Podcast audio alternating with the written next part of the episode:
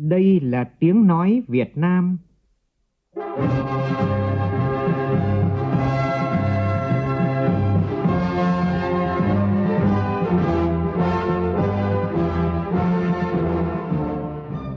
là tiếng nói Việt Nam,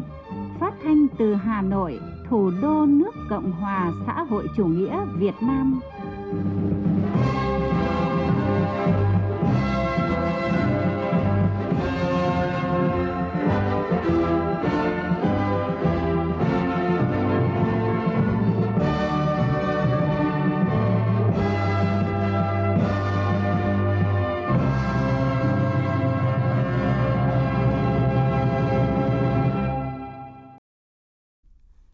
Kính chào quý vị và các bạn. Mời quý vị và các bạn nghe chương trình thời sự sáng thứ hai, ngày 17 tháng 4, tức ngày 27 tháng 2 nhuận năm Quý Mão của Đài Tiếng nói Việt Nam.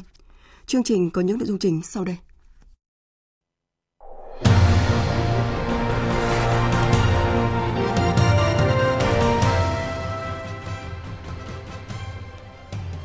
Chính phủ yêu cầu Bộ Xây dựng lên danh mục dự án đối tượng vay gói tín dụng 120.000 tỷ đồng phát triển nhà ở xã hội –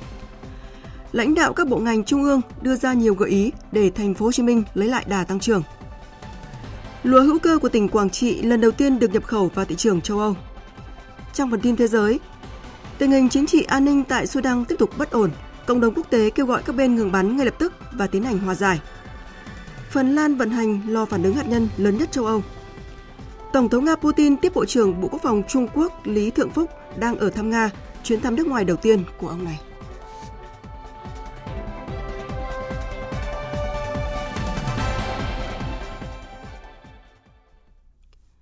Bây giờ là nội dung chi tiết.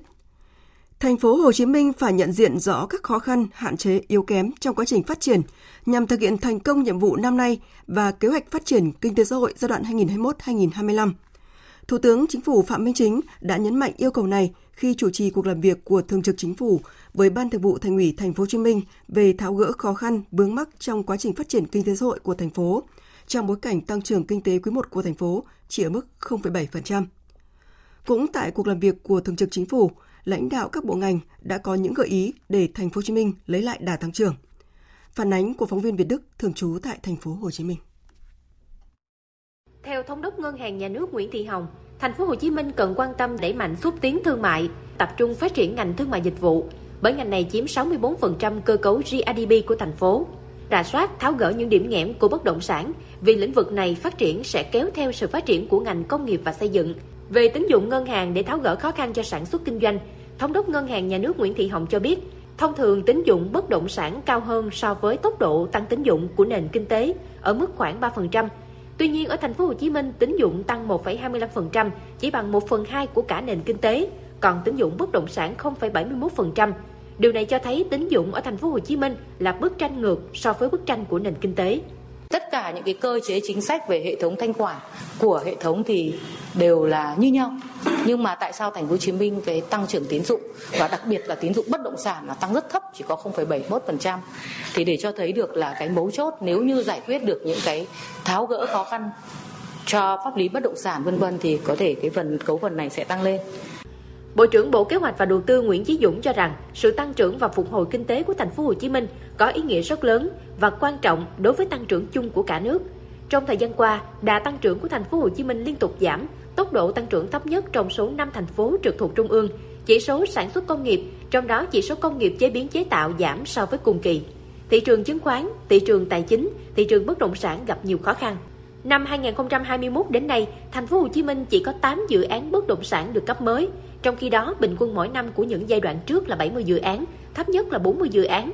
4 trên 9 ngành dịch vụ trọng yếu tăng trưởng âm, xuất khẩu giảm sâu so với cùng kỳ, chỉ số PCI đứng thứ 27, giải ngân đầu tư công thấp, 22 dự án PPP đang tồn động chưa được giải quyết. Góp ý với thành phố Hồ Chí Minh, Bộ trưởng Nguyễn Chí Dũng đề nghị thành ủy thành phố Hồ Chí Minh phải sớm có chủ trương, có chỉ đạo, chỉ thị nhằm phát huy được tinh thần đổi mới sáng tạo, luôn đi đầu trong đổi mới và bảo vệ người dám nghĩ dám làm. Phải cụ thể bằng chủ trương chính sách rõ ràng, đồng thời ra soát lại công tác cán bộ, cần thì luân chuyển, điều động, bổ sung nhằm tạo xung lực và động lực mới. Ngoài ra thành phố Hồ Chí Minh cần có thêm những giải pháp để gỡ khó cho doanh nghiệp sản xuất kinh doanh. thành lập cái tổ công tác quyết ngay những cái vướng mắc khó khăn cho các doanh nghiệp hiện nay đặc biệt là xử lý dứt điểm các cái dự án về bất động sản dự án ờ, BT tồn động rất nhiều tập trung vào hỗ trợ cho doanh nghiệp cho xuất khẩu cho tiêu dùng cho du lịch cho chuyển đổi số cho bất động sản và vui chơi giải trí những cái lĩnh vực mà là những cái thế mạnh của thành phố Đại tướng Tô Lâm, Ủy viên Bộ Chính trị, Bí thư Đảng ủy Công an Trung ương, Bộ trưởng Bộ Công an quyết định khen thưởng 9 công an cấp xã tiếp theo về đích hoàn thành cấp 100% căn cước công dân gắn chip điện tử. Đó là công an các đơn vị xã Cái Chiên, huyện Hải Hà, tỉnh Quảng Ninh, xã Thượng Lộ, huyện Nam Đông, tỉnh Thừa Thiên Huế, xã Ân Phú, huyện Vũ Quang, xã Sơn Lĩnh và xã Tân Mỹ Hà, huyện Hương Sơn, xã Kỳ Châu, huyện Kỳ Anh, xã Quang Lộc, huyện Can Lộc, tỉnh Hà Tĩnh, xã Trị An và xã Bình Lợi, huyện Vĩnh Cửu, tỉnh Đồng Nai. Trước đó, ngày 27 tháng 3, Bộ trưởng Tô Lâm đã gửi thư khen và quyết định khen thưởng công an 6 xã phường thuộc các địa phương Hà Nam, Hải Phòng, Hà Tĩnh. Như vậy đến nay, cả nước có 15 công an cấp xã đầu tiên đã được Bộ trưởng Tô Lâm khen thưởng biểu dương do có thành tích xuất sắc hoàn thành cấp 100% căn cước công dân gắn chip điện tử cho công dân thường trú trên địa bàn. Phó Thủ tướng Trần Hồng Hà vừa giao Bộ Xây dựng chủ trì xác định danh mục dự án đối tượng, điều kiện, tiêu chí được hưởng thụ chương trình tín dụng 120.000 tỷ đồng phát triển nhà ở xã hội, đồng thời làm cơ sở để các địa phương xác định công bố các dự án nhà ở xã hội, nhà ở công nhân, dự án cải tạo, xây dựng lại chung cư cũ, đảm bảo công khai, minh bạch và đúng quy định. Phó Thủ tướng yêu cầu Bộ Xây dựng xây dựng tiêu chí đánh giá phân loại phân khúc bất động sản dựa vào tiềm năng, công nghiệp, du lịch, dịch vụ thương mại, thanh khoản của thị trường, làm cơ sở cho tổ chức tín dụng xem xét nới lỏng các điều kiện cho vay mà không đánh đồng chính sách với các dự án có rủi ro ban hành trong tháng tư này. Đồng thời Bộ Xây dựng chủ trì phối hợp với Bộ Kế hoạch và Đầu tư hướng dẫn các địa phương tháo gỡ khó khăn về việc áp dụng quy hoạch khi chấp thuận chủ trương đầu tư dự án. Liên quan tới chương trình tín dụng 120.000 tỷ đồng, Phó Thủ tướng yêu cầu Ngân hàng Nhà nước Việt Nam ban hành thông tư quy định cơ cấu lại thời hạn trả nợ, tiêu chí đánh giá năng lực khách hàng nhằm hỗ trợ tháo gỡ khó khăn cho các khách hàng trước ngày 25 tháng 4 tới. Ngân hàng Nhà nước chỉ đạo các ngân hàng thương mại căn cứ vào danh mục dự án, đối tượng, điều kiện tiêu chí được thụ hưởng gói tín dụng 120.000 tỷ đồng của Bộ Xây dựng theo nghị quyết số 33 để áp dụng điều kiện cho vay và lập quỹ dự phòng rủi ro không đánh đồng giữa các doanh nghiệp. Đến nay đã có hai ngân hàng bắt đầu triển khai cho vay ưu đãi theo gói tín dụng 120.000 tỷ đồng cho nhà ở xã hội. Ngân hàng Thương mại Cổ phần Ngoại thương Việt Nam Vietcombank bắt đầu triển khai chương trình cho vay nhà ở xã hội, nhà ở công nhân, cải tạo, xây dựng lại chung cư cũ với quy mô giải ngân 30.000 tỷ đồng – với chương trình của Vietcombank, lãi suất cho vay trong thời gian ưu đãi thấp hơn từ 1,5 đến 2% một năm so với lãi suất cho vay chung dài hạn bình quân của các ngân hàng thương mại nhà nước trên thị trường trong từng thời kỳ. Trước đó, Ngân hàng Nông nghiệp và Phát triển Nông thôn Agribank là ngân hàng đầu tiên thông tin về gói tín dụng này. Agribank cho biết, ngoài hạn mức vay theo quy định, nếu khách hàng là người mua nhà có tài sản bảo đảm bổ sung sẽ được áp dụng mức vay tối đa bằng 85% tổng mức đầu tư của phương án. Thưa quý vị, mới đây, lô hàng 15 tấn gạo hữu cơ của nông dân tỉnh Quảng Trị lần đầu tiên được xuất khẩu sang thị trường châu Âu. Trên vùng đất cát trắng khắc nghiệt này, trồng lúa không mất mùa đã là may mắn. Vậy nhưng giờ đây, gạo hữu cơ tỉnh Quảng Trị có thể xuất khẩu sang châu Âu, mở ra cơ hội cho ngành nông nghiệp tỉnh Quảng Trị xây dựng vùng chuyên canh trồng lúa và gạo hữu cơ xuất khẩu. Phản ánh của phóng viên Đình Thiệu, thường trú tại miền Trung. Hợp tác xã dịch vụ sản xuất nông nghiệp Kim Long, xã Hoài Quế, huyện Hải Lăng là một trong những đơn vị đầu tiên ở tỉnh Quảng Trị trồng lúa hữu cơ với 80 hộ dân tham gia. Quá trình từ khâu làm đất cho đến thu hoạch đều có sự giám sát hỗ trợ của nhà quản lý doanh nghiệp. Bà con được đảm bảo đầu ra sản phẩm. Giá mua tại ruộng 12.000 đồng một kg lúa tươi, sau khi trừ chi phí lại 30 triệu đồng mỗi hecta mỗi vụ, cao hơn nhiều so với trồng lúa truyền thống. Ông Nguyễn Quốc, nông dân hợp tác xã dịch vụ sản xuất nông nghiệp Kim Long, xã Hoài Quế cho biết. Gọi là hữu cơ cho nên không có dùng phân hóa học, không dùng thuốc hóa học thì nó đem lại nhiều cái lợi ích môi trường, sức khỏe, kinh tế gấp đôi so với cái sản xuất thông thường. Môi trường là không bị, bị ô nhiễm, ốc cua không bị hủy diệt và trong đất hẳn cũng không có tồn động trong cái chất hóa học làm gây cái tổn hại cho về sau lâu dài. Năm 2019, tại Hà Nội, trường Đại học Hiroshima, Nhật Bản ghi nhận và công bố gà hữu cơ Quảng Trị dung hợp được hai hợp chất quý là Momilactone A và Momilactone B, vốn có tác dụng chống bệnh tiểu đường, gút, béo phì. Đây chính là ưu điểm vượt trội lợi thế cạnh tranh của gà hữu cơ Quảng Trị. Đầu năm nay, 15 tấn gà hữu cơ của nông dân tỉnh Quảng Trị được xuất khẩu sang thị trường châu Âu với giá 1.800 đô la mỗi tấn. Hiện nay, mỗi tháng có khoảng 30 đến 50 tấn gà hữu cơ Quảng Trị xuất khẩu sang châu Âu. Đây là triển vọng để tỉnh Quảng Trị mở rộng sản xuất lúa gà hữu cơ xuất khẩu. Mới đây, Ủy ban nhân dân tỉnh Quảng Trị đồng ý để công ty cổ phần Tổng công ty Thương mại Quảng Trị làm chủ đầu tư dự án phát triển lúa hữu cơ. Mục tiêu hình thành phát triển vùng sản xuất chuyên canh lúa để sản xuất gà hữu cơ, phần lớn phục vụ xuất khẩu, góp phần nâng cao thu nhập cho nông dân. Ông Hồ Xuân Hiếu, Chủ tịch Hội đồng Quản trị Công ty Cổ phần Tổng Công ty Thương mại Quảng Trị cho biết, Hiện tại là Quảng Trị là có 28.000 hecta đất trồng lúa. Đơn vị tư vấn đi khảo sát toàn tỉnh khoảng được 3.000 hecta là có thể trồng được lúa hữu cơ. Có nghĩa nó chỉ tầm khoảng 10%. Quy trình mà trồng hữu cơ nó rất là chặt chẽ, rất là ngặt nghèo. Thì mình hợp tác với người dân là bà con là có đất, cày đất ban đầu thôi. Còn là toàn bộ các cái công việc còn lại thì Seco làm hết. Thì từ cái lúa hữu cơ đó rồi á, mình đưa vào sai sát thì dây chuyền cũng phải rất là sạch sẽ, phải đạt chuẩn. Nếu đạt chuẩn thì người ta mới cấp cho chứng nhận là gạo hữu cơ. Đến nay, tỉnh Quảng Trị có khoảng 200 ha lúa được chứng nhận hữu cơ. Tỉnh này phấn đấu đến năm 2025 có hơn 1.000 ha lúa đạt tiêu chuẩn hữu cơ, hơn 3.000 ha đạt tiêu chuẩn Việt Grab, tiến tới hình thành vùng chuyên canh lúa hữu cơ xuất khẩu. Sau 4 ngày diễn ra tại thủ đô Hà Nội, Hội trợ Du lịch Quốc tế Việt Nam 2023 đã bế mạc vào hôm qua. Theo ước tính của ban tổ chức, có trên 60.000 doanh nghiệp và khách hàng đến tham quan mua sắm. Với sự tham gia của 51 tỉnh, thành phố của Việt Nam, 15 quốc gia và vùng lãnh thổ trên thế giới, trong khuôn khổ hội trợ, 18 sự kiện hoạt động xúc tiến du lịch được tổ chức. Thông qua các hoạt động gặp gỡ giữa doanh nghiệp với doanh nghiệp, doanh nghiệp với khách du lịch, cùng các hoạt động của các cơ quan xúc tiến du lịch Việt Nam và quốc tế đã tạo ra không khí mới cho sự giao lưu, trao đổi giữa các doanh nghiệp du lịch trong nước và quốc tế góp phần quan trọng vào sự khôi phục thị trường du lịch quốc tế và tiếp tục đẩy mạnh hoạt động du lịch nội địa. Ghi nhận của nhiều gian hàng tại hội trợ cho thấy các tour được khách quan tâm nhiều nhất là các sản phẩm du lịch có giá dưới 15 triệu đồng, chiếm tới 65% số lượng khách. Các tour được du khách săn đón là Thái Lan, Hàn Quốc, Nhật Bản và Trung Quốc. Đối với tour nội địa, Tây Nguyên, Mộc Châu, Phú Quốc, Đà Nẵng là những điểm đến thu hút du khách. Tuy nhiên, theo một số doanh nghiệp lữ hành, việc giá vé máy bay tăng cao cũng làm ảnh hưởng nhiều tới quyết định đi du lịch của người dân trong thời điểm này. Một thông tin mà người dân khi sử dụng các dịch vụ chuyển khoản ngân hàng cần đặc biệt lưu ý, đó là tình trạng lừa đảo, mạo danh, giả mạo tin nhắn của ngân hàng có xu hướng gia tăng. Đáng chú ý là gần đây nổi lên thủ đoạn kẻ gian giả mạo người thân, bạn bè của khách hàng và sử dụng công nghệ trí tuệ nhân tạo để lừa đảo. Theo Ngân hàng Thương mại Cổ phần Bưu điện Liên Việt, Liên Việt Postbank, đối tượng lừa đảo thu thập thông tin của khách hàng, sau đó lập tài khoản mạng xã hội Facebook, Zalo có ảnh đại diện, tên tài khoản, hình nền giống với người bị mạo danh, rồi nhờ một người có tên tương tự để mở tài khoản ngân hàng trùng với người bị giả mạo. Sau khi kết bạn với người trong danh bạ, được cho là dữ liệu mua từ bên thứ ba, đối tượng giả mạo sẽ nhắn tin sử dụng công nghệ AI để giả cuộc gọi video call hỏi vay tiền với lý do cần việc gấp cần tiền chữa bệnh. Sau đó kẻ giả mạo gửi số tài khoản có tên chủ tài khoản chính xác là người bị mạo danh, khiến nhiều người tin tưởng và chuyển tiền đến tài khoản đó.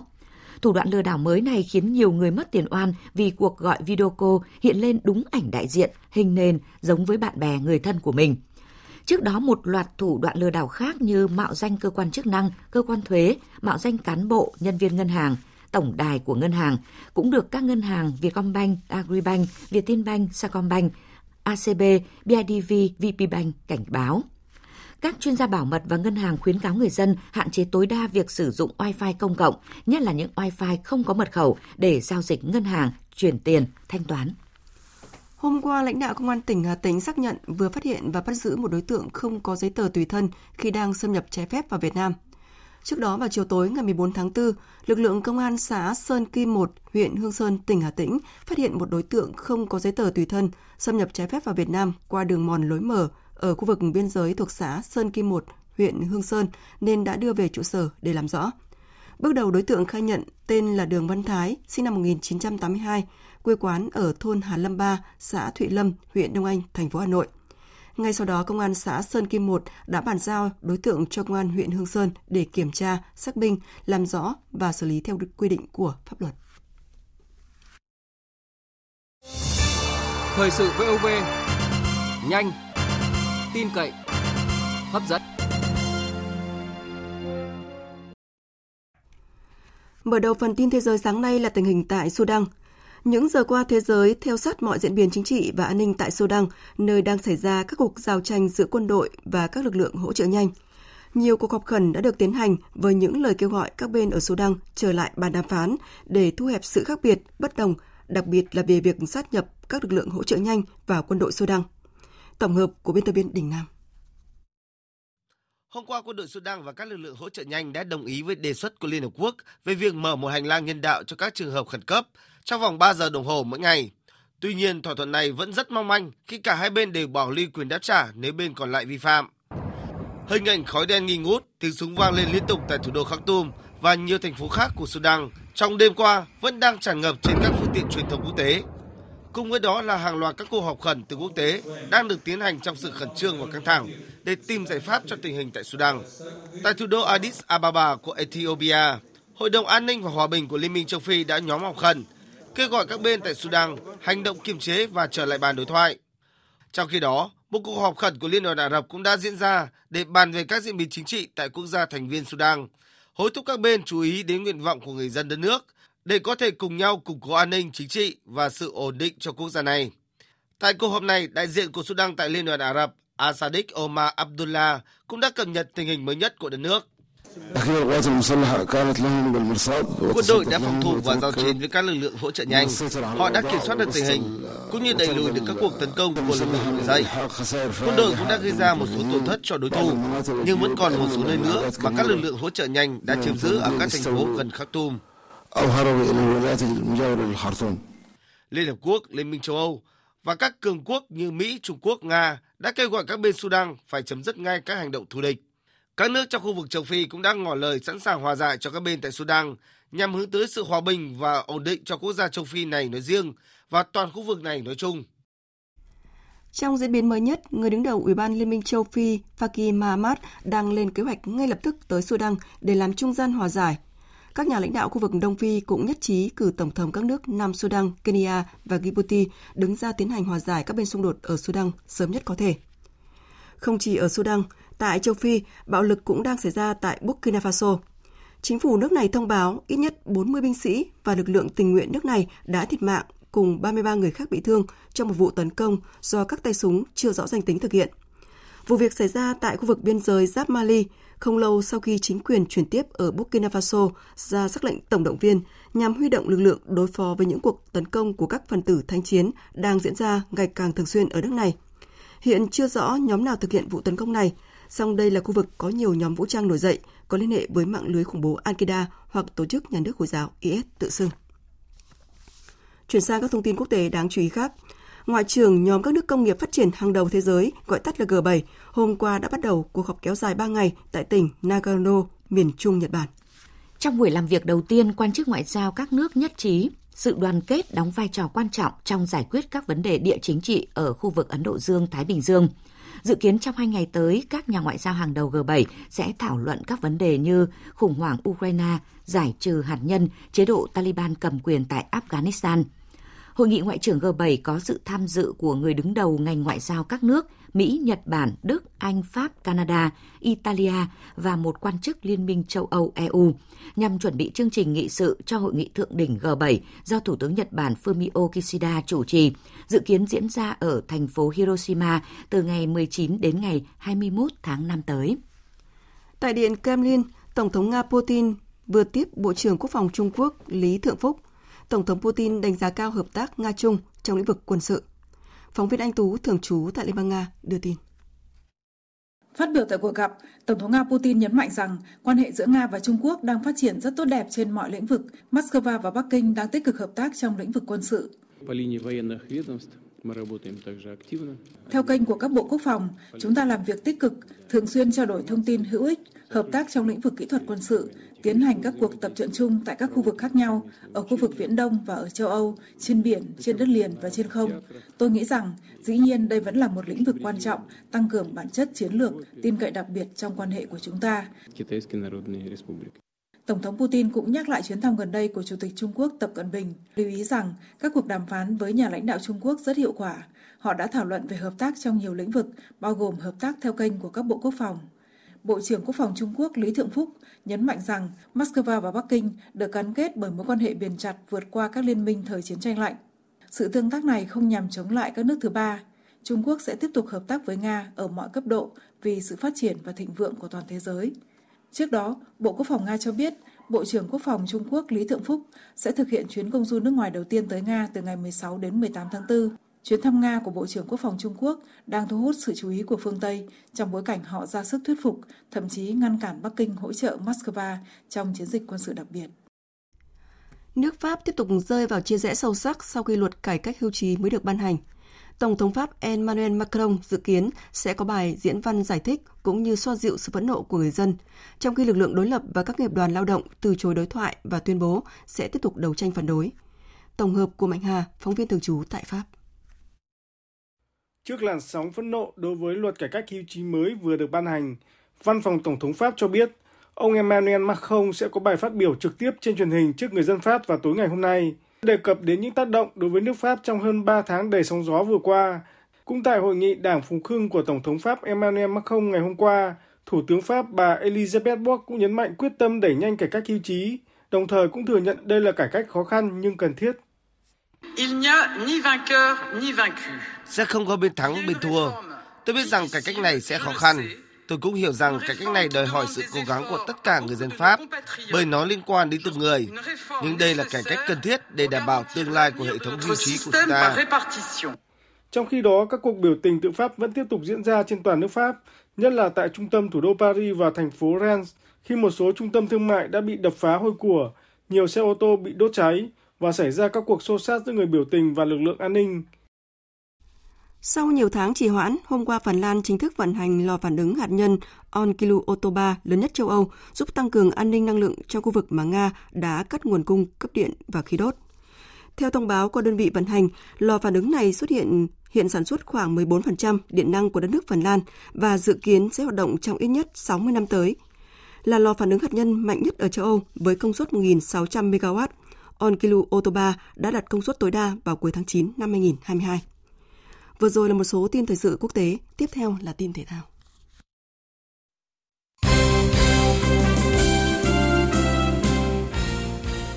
Thưa quý vị và các bạn, chiều qua trên sân vận động 19 tháng 8 Nha Trang tỉnh Khánh Hòa diễn ra trận đấu giữa chủ nhà Khánh Hòa FC và SHB Đà Nẵng trong khuôn khổ vòng đấu thứ 7 giải bóng đá vô địch quốc gia Nightwatch 2023. Kết quả Khánh Hòa FC thắng 1-0 trước đội khách đã giúp cho chủ nhà có 3 điểm trọn vẹn, tạo niềm tin cho người hâm mộ về sự tiến bộ của đội bóng trong suốt thời gian qua. Trên sân vận động tỉnh Hà Tĩnh là trận đấu giữa chủ nhà Hồng Lĩnh Hà Tĩnh gặp Bình Dương. Sau 90 phút thi đấu, chủ nhà Hồng Lĩnh Hà Tĩnh đánh bại Bình Dương với tỷ số 3-0.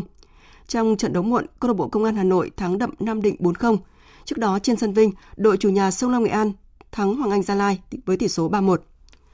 Câu lạc bộ Arsenal hụt chân trong cuộc đua vô địch ở ngoại hạng Anh khi bị chủ nhà West Ham cầm hòa 2-2 dù dẫn trước hai bàn ở trận đấu thuộc vòng 31 diễn ra vào tối qua.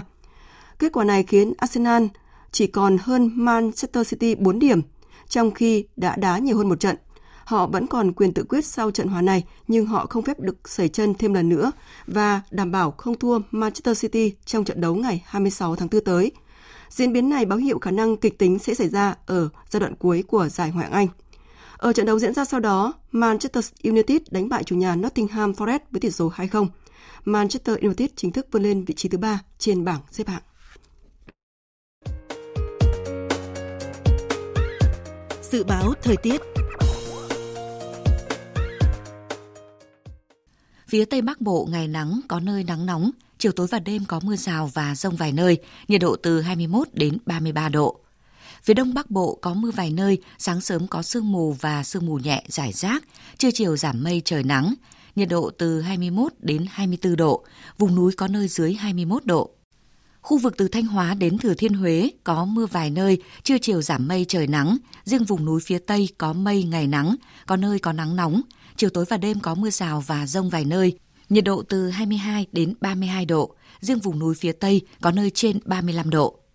Khu vực từ Đà Nẵng đến Bình Thuận, ngày nắng, chiều tối và đêm có mưa rào và rông vài nơi, nhiệt độ từ 25 đến 33 độ. Tây Nguyên ngày nắng, chiều tối có mưa rào và rông rải rác, đêm có mưa rào và rông vài nơi, nhiệt độ từ 21 đến 33 độ. Nam Bộ, ngày nắng, chiều tối có mưa rào và rông rải rác, đêm có mưa rào và rông vài nơi, nhiệt độ từ 23 đến 35 độ. Khu vực Hà Nội, có mưa vài nơi, sáng sớm có sương mù nhẹ, trưa chiều giảm mây trời nắng, nhiệt độ từ 22 đến 31 độ. Dự báo thời tiết biển, Vịnh Bắc Bộ có mưa vài nơi, sáng sớm có sương mù và sương mù nhẹ rải rác, tầm nhìn xa trên 10 km, giảm xuống dưới 1 km trong sương mù. Gió Đông Nam cấp 3, cấp 4, đêm mạnh dần lên cấp 5, giật cấp 6, cấp 7. Vùng biển từ Quảng Trị đến Quảng Ngãi, vùng biển từ Bình Định đến Ninh Thuận, có mưa vài nơi, tầm nhìn xa trên 10 km, gió Đông Nam cấp 4, cấp 5. Vùng biển từ Bình Thuận đến Cà Mau, vùng biển từ Cà Mau đến Kiên Giang và Vịnh Thái Lan, có mưa rào và rông vài nơi, tầm nhìn xa trên 10 km, gió nhẹ. Khu vực Bắc Biển Đông, khu vực quần đảo Hoàng Sa thuộc thành phố Đà Nẵng, có mưa vài nơi, tầm nhìn xa trên 10 km, gió Đông Nam cấp 3, cấp 4. Khu vực giữa Biển Đông, không mưa, tầm nhìn xa trên 10 km, gió nhẹ. Khu vực Nam Biển Đông, khu vực quần đảo Trường Sa thuộc tỉnh Khánh Hòa, có mưa rào và rông vài nơi, tầm nhìn xa trên 10 km, gió nhẹ. Vừa rồi là thông tin dự báo thời tiết, bây giờ chúng tôi tóm lược một số tin chính vừa phát.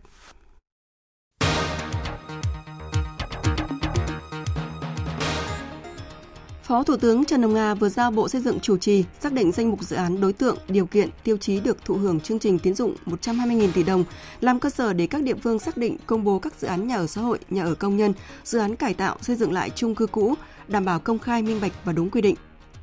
Lô hàng 15 tấn gạo hữu cơ của nông dân tỉnh Quảng Trị lần đầu tiên được xuất khẩu sang thị trường châu Âu, mở ra cơ hội cho ngành nông nghiệp tỉnh Quảng Trị xây dựng vùng chuyên canh trồng lúa và gạo hữu cơ xuất khẩu. Những cuộc giao tranh giữa quân đội và các lực lượng hỗ trợ nhanh, nhóm bán quân sự quyền lực ở Sudan chưa có dấu hiệu lắng dịu. Một loạt các quốc gia trong khu vực đã kêu gọi tất cả các bên ở Sudan kiềm chế tối đa và tránh leo thang xung đột. Phần Lan hôm qua chính thức vận hành lò phản ứng hạt nhân lớn nhất châu Âu sau nhiều tháng trì hoãn. Phần Lan hy vọng lò phản ứng hạt nhân mới này có thể giúp đáp ứng nhu cầu tiêu dùng điện của nước này trong mùa đông tới và đẩy nhanh tiến độ hướng tới một nền kinh tế trung hòa carbon.